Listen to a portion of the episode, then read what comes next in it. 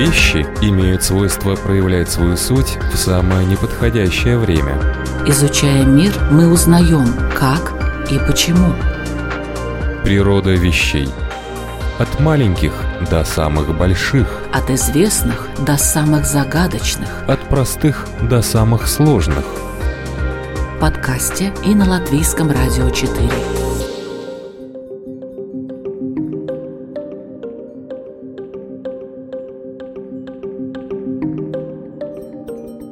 Приветствую вас, любители узнавать новое об уже известном. Это «Природа вещей» – программа Латвийского радио 4 обо всем, что нас окружает и не только. Компьютерный монтаж Ингрида Бедела, музыкальное оформление от Кристины Золотаренко. У микрофона ведущая программы Людмила Бабинска.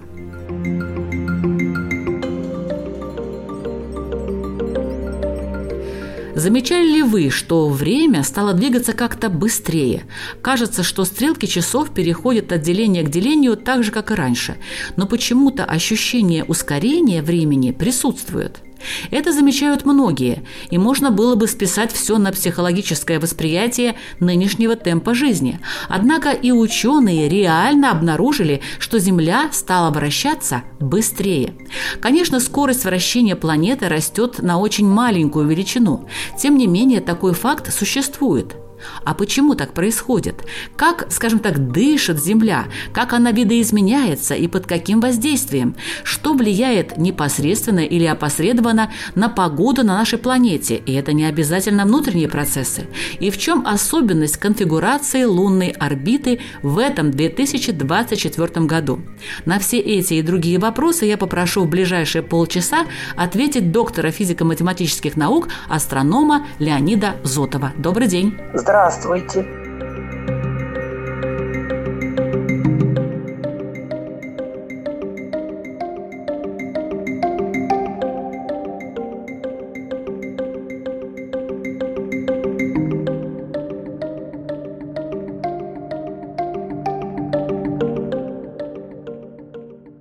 Уважаемый Леонид, у вас недавно вышла книга о вращении Земли, и вы как-то рассказывали нашим слушателям немного об этом в одном из выпусков «Природа вещей».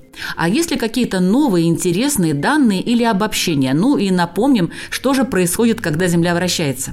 Вы знаете, кое-что интересное наблюдается в нынешнюю эпоху затухло так называемое чандлеровское колебание полиса. Напомню, что это колебание оси вращения Земли с амплитудой около 6 метров и периодом 430 суток. Что-то произошло с сигналом так называемой свободной нотации ядра. Это небольшие отклонения от моделей прецессии нотации, построенной Международным астрономическим союзом.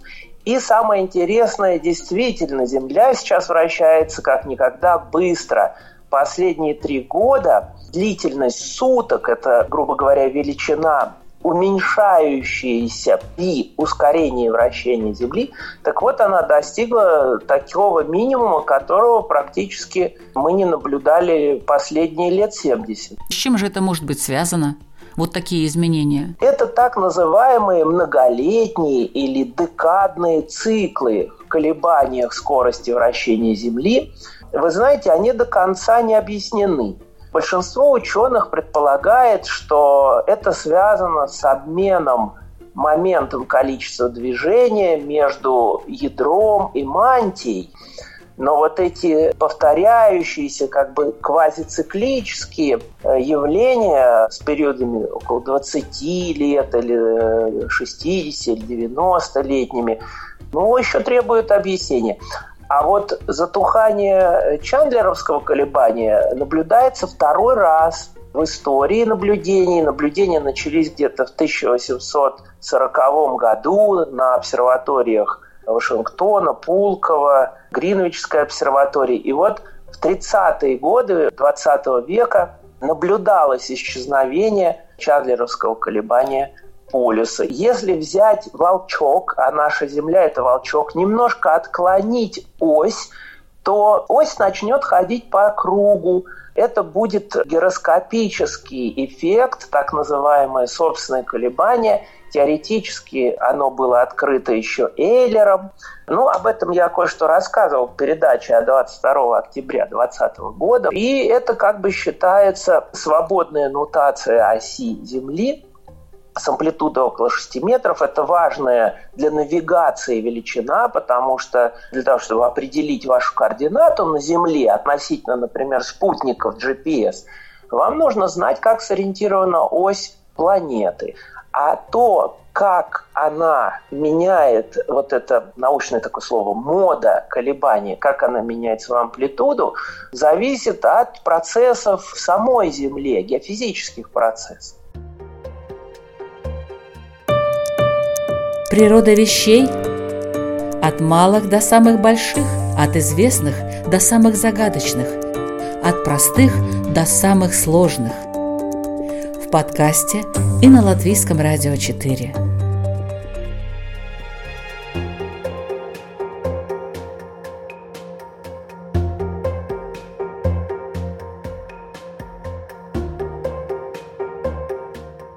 Это любопытный факт, то, что в 17-20 годах, в современную эпоху, амплитуда этого колебания стала очень маленькой. И ученые сейчас думают, это случайность или какой-то повторяющийся закономерный процесс? Можно ли из двух событий, наблюдавшихся за историю наблюдений, сделать какие-то выводы повторяемости или на худой конец о какой-то причине лежащей в основании вот этого исчезновения чандлеровского колебания. И можно ли сделать какие-то выводы? Выходят публикации китайских, японских ученых. Между ними идут дебаты. Кто-то считает, что это результат какой-то необычной активности в океане.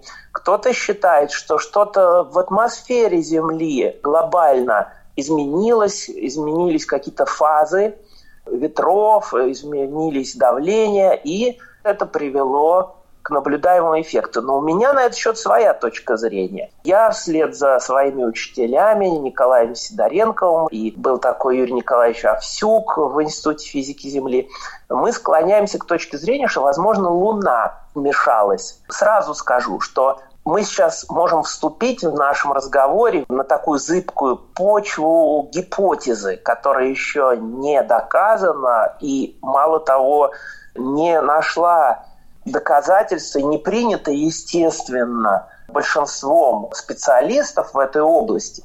Но вот любопытный факт, что где-то в районе 1927 года, когда исчезало это чандлеровское колебание, и в районе 2020 года, когда оно снова исчезло, сложились похожие обстоятельства в конфигурации лунной орбиты. А лунная орбита сложна, несмотря на то, что она изучалась ну, со времен, можно сказать, человечества, как только возникли вопросы о затмениях, о прогнозировании, например, фаз Луны, расчетах ее движения, о прогнозировании лунных и солнечных затмений уже тогда на заре человечества стали вопросы, как смоделировать движение Луны. И сегодня, конечно, в небесной механике эти вопросы, можно сказать, решены. Орбита Луны моделируется с точностью всего, может быть, сантиметр погрешности составляет. Ну, каким образом Луна могла повлиять на Землю, на огромную Землю? Луна же намного меньше Земли. Да, казалось бы, шарик размером какие-то 1700 километров. Но что он такое? Движется там в небе. С Луной можно, вообще говоря, связать много интересных явлений. Вот, например, возникновение жизни на Земле. Почему жизнь, зародившаяся в океане, вышла на сушу? благодаря приливам. Дело в том, что приливы и отливы создавали на несколько часов такие условия, что вот эти водоплавающие кистеперые рыбы стали выползать на сушу, потихонечку их жабры приспособились дышать воздухом, и жизнь вышла на сушу она стабилизирует вращение Земли. Французский ученый Ласкар рассчитал, что, например, у Марса, у которого нет естественного спутника таких размеров, ось вращения раз в несколько десятков миллионов лет может самопроизвольно изменить направление, так что, например, полюс уедет на экватор, экватор на полюс, и это очень сильно скажется и на климате, но и на других условиях на Марсе. Земле это не грозит, несмотря на то, что ось вращения Земли гуляет, под действием, например, лунной нутации – на 250, на 300 метров она может отклониться за 18 лет, а под действием геофизических процессов, ну, на 4, на 5, на 6 метров. Тем не менее, все-таки ориентация земной оси более-менее стабильна. Ну и уже говоря о чандлеровском колебании, я заметил, что в циклах так называемых движений лунных узлов – в древности их называли голова и хвост дракона. Это такие точки, где орбита Луны пересекается с эклиптикой, то есть с плоскостью земной орбиты вокруг Солнца. И вот эта линия узлов, она движется за 18,6 года в одном направлении, а другая интересная точка орбиты Луны, так называемый перигей, это ближайшая к Земле точка на расстоянии где-то 356 тысяч километров, она, наоборот, движется в противоположную сторону почти 9 лет, 8,86 года. И закономерности встреч этих линий, линии узлов и линии перигей-апогей определяют, как наклонена орбита Луны к эклиптике – в данный момент и как расположена вот эта линия апсид, то есть в какой момент, в какой день месяца своего движения вокруг Земли Луна проходит ближайшую к Земле точку. Ну и, естественно, создает усиленный прилив. Природа вещей. От малых до самых больших, от известных до самых загадочных, от простых до самых сложных в подкасте и на Латвийском радио 4.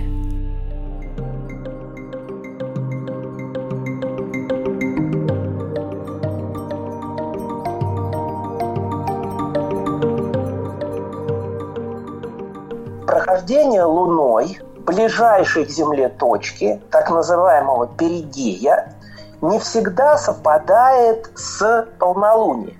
Раз 412 суток происходит так называемое перигейное полнолуние.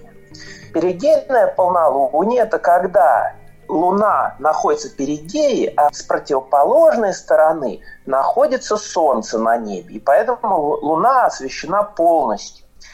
Это так называемые суперлуния, о которых очень много шумят и говорят, что вот, посмотрите, суперлуния, Луна самая большая в это полнолуние в году. Вот, например, их было в августе, в сентябре, несколько этих суперлуний. Ближайшая точка во время прохождения полнолуния смещается, перигей движется за 9 лет несмотря на то, что как таковое суперлуние, ну, на что оно может влиять? Я считаю, что не стоит возвращаться к астрологии, приписывать там ей какие-то сакральные смыслы, но она отражает ритм в движении Луны, в движении вот этого перигея.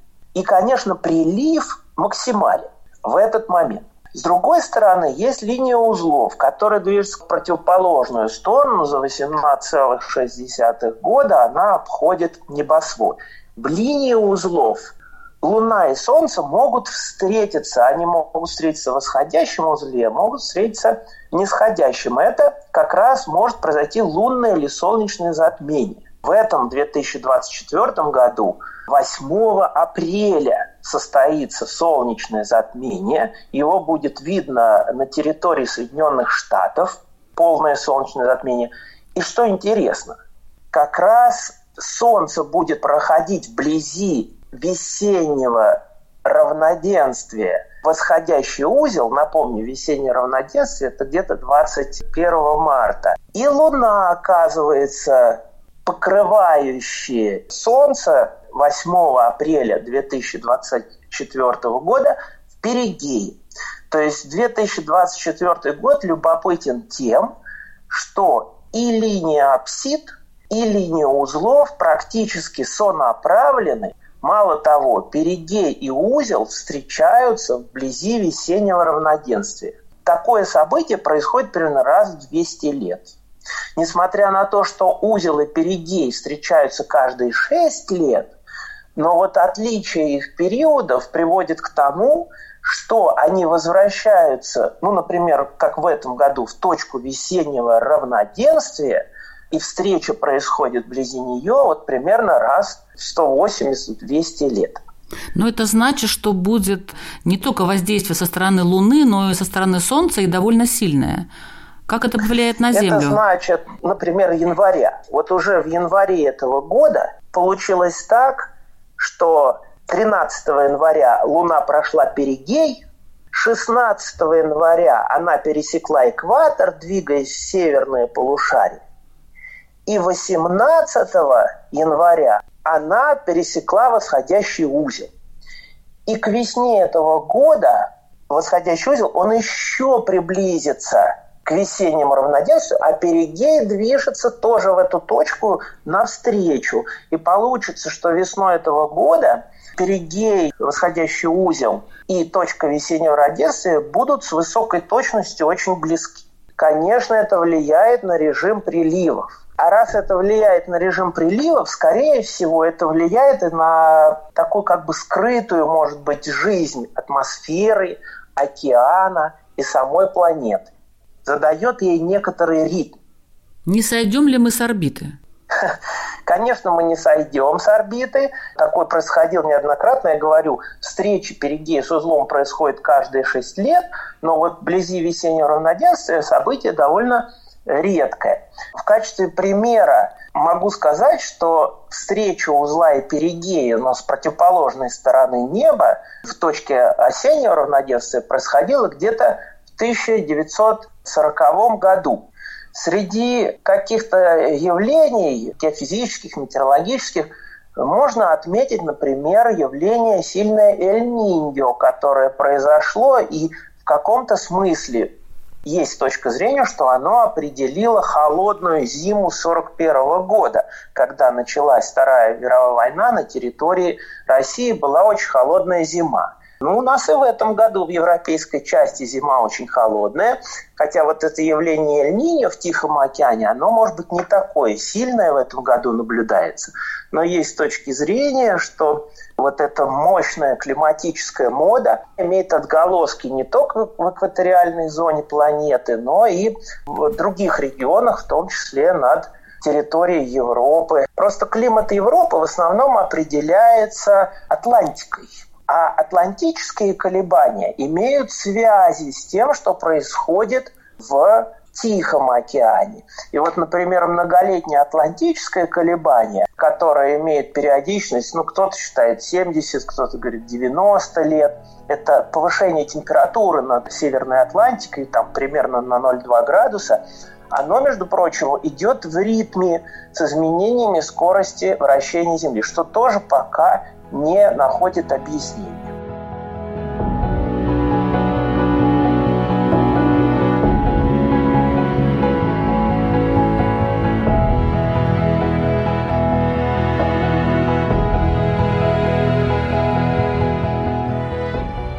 Это «Природа вещей», ведущая Людмила Вавинская. Сегодня мы говорим об особенностях вращения нашей планеты и влиянии на этот процесс окружающих небесных тел. А рассказывает об этом астроном Леонид Зотов.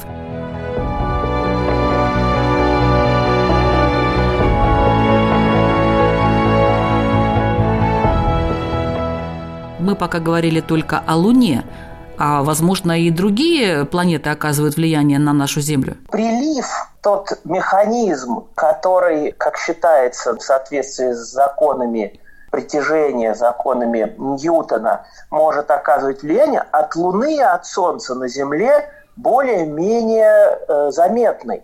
То есть его величины перемещают Землю, твердую поверхность Земли на 40 условно сантиметров э, в сутки. То есть вместе с Землей мы тоже поднимаемся? Конечно, и приборы это чувствуют вода э, ходит в океане ходуном. Вот, например, есть очень красивое стихотворение Бунина, которое называется «Отлив». Если позволите, я могу даже зачитать. Пожалуйста.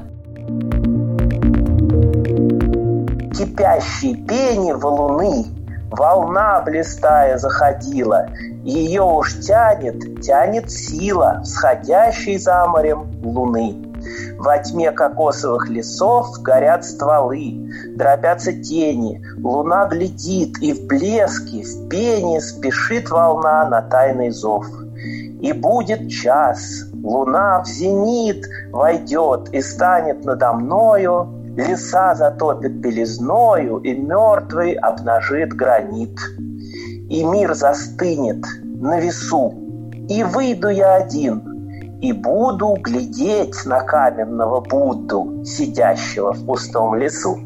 Это вот стихотворение Ивана Бунина, такой про прилив, про отлив.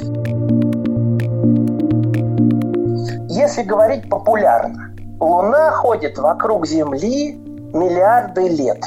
Мы знаем, что есть некоторые приметы, мы сейчас о них не будем говорить, которые сложились в старину о том, что погода как-то связана с Луной. Это мы сегодня обсуждать не будем. Это сегодня наукой не признается. Но с другой стороны, мы знаем, что и в ритме человека, биологических ритмах, ритмах женских, ритмах циркадных, вот, например, внутренние встроенные часы, если человека поместить в темную комнату, он будет ложиться спать и вставать не по 24-часовому режиму, а где-то ближе к 25 часам. Как ни странно, этот режим ближе к движению Луны. То есть Луна, сдвигаясь каждые сутки, возвращается на тот же меридиан примерно через 25 часов. Никто из биологов не имеет доказательств того, что Луна напрямую каким-то приливом влияет на человека. Но в то же время вполне вероятно, что в нашей природе и природе планеты и природе человека есть некоторые заданные, предзаданные вот эти ритмы, связанные с окружающими Землю небесными телами. Потому что Солнце влияет на все. Мы видим, оно поставляет нам тепло, энергию, так называемую негантропию, мы упорядочиваем мир – мы пытаемся приспособиться к сезонам, меняются ветра, меняется погода, все это солнышко. А Луна, она ходит как-то скрытно ночью по каким-то сложным своим кругам, э, у нее меняется орбита. Неужели она ни на что не влияет в нашей жизни? Я подозреваю, что ее роль немножечко недооценена. Но доказать, к примеру, влияние Луны на климатические моды, на то же Эль-Ниньо, или на вращение Земли, я не беру прецессию нотацию, где ясно, что нотация имеет лунную обусловленность, а я имею вот именно связанное больше с геофизикой, Чандлеровское движение. Вот это доказать сложнее.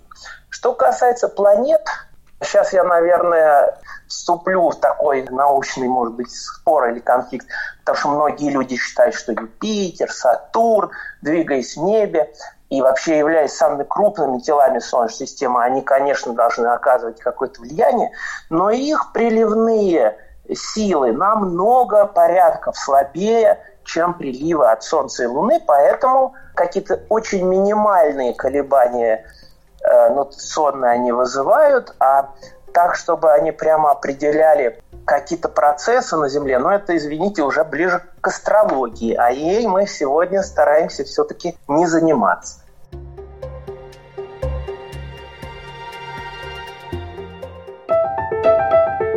Дерзкие теории, смелые гипотезы. Предположения, которые завтра могут стать аксиомами. Природа вещей. Программа обо всем, что нас окружает –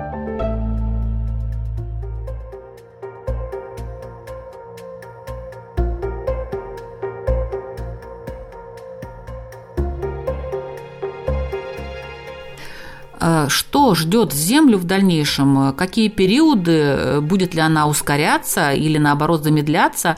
Ну, сколько времени на это потребуется? То, что мы озвучили в начале передачи, о том, что время ускоряется, это, конечно, немножечко преувеличено биологические часы организма, окислительные процессы действительно ускоряются, поэтому с возрастом человеку кажется, что время пролетает, что так быстро бегут дни и даже годы.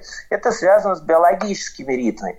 А что касается ритма вращения Земли, он меняется, но очень-очень мало. Буквально за столетие продолжительность суток меняется на 1-2 миллисекунды.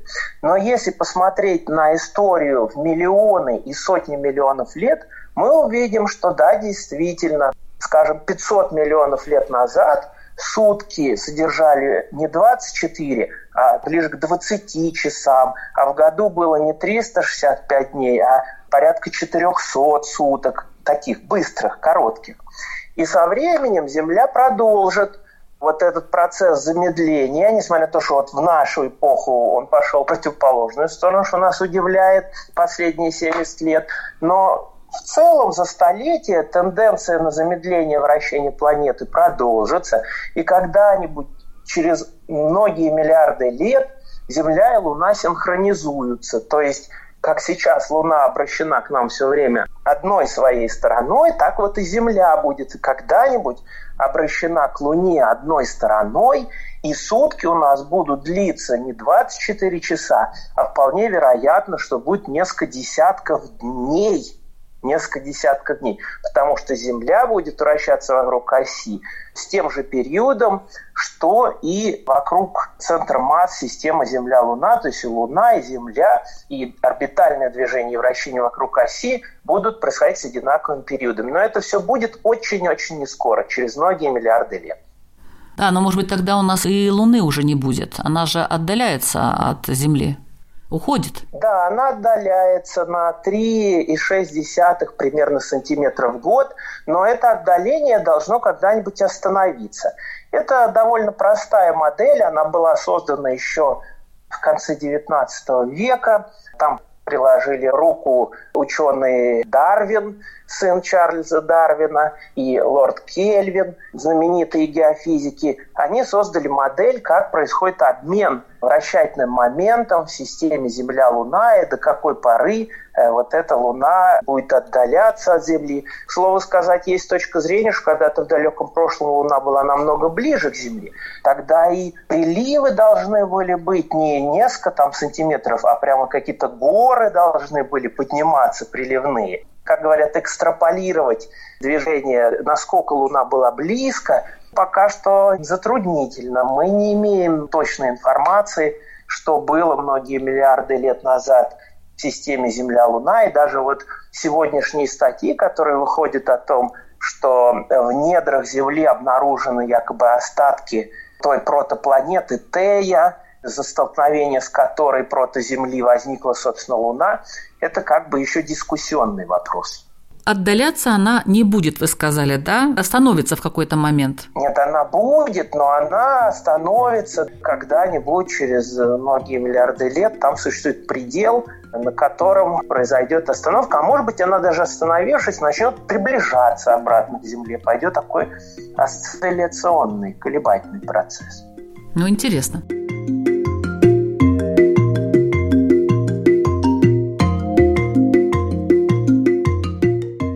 слушали программу «Природа вещей», подготовленную Латвийским радио 4. Сегодня о Земле и Луне, о том, как связаны эти два небесных тела, насколько сложна и многообразна эта связь, мы говорили с доктором физико-математических наук, астрономом Леонидом Зотовым. Спасибо, уважаемый Леонид, за то, что делитесь самыми интересными наблюдениями и фактами из жизни космоса. Ну и в заключение несколько вопросов лично вам. Как часто вы смотрите в небо не для научной деятельности, а просто так? Вообще я смотрю в небо каждый день.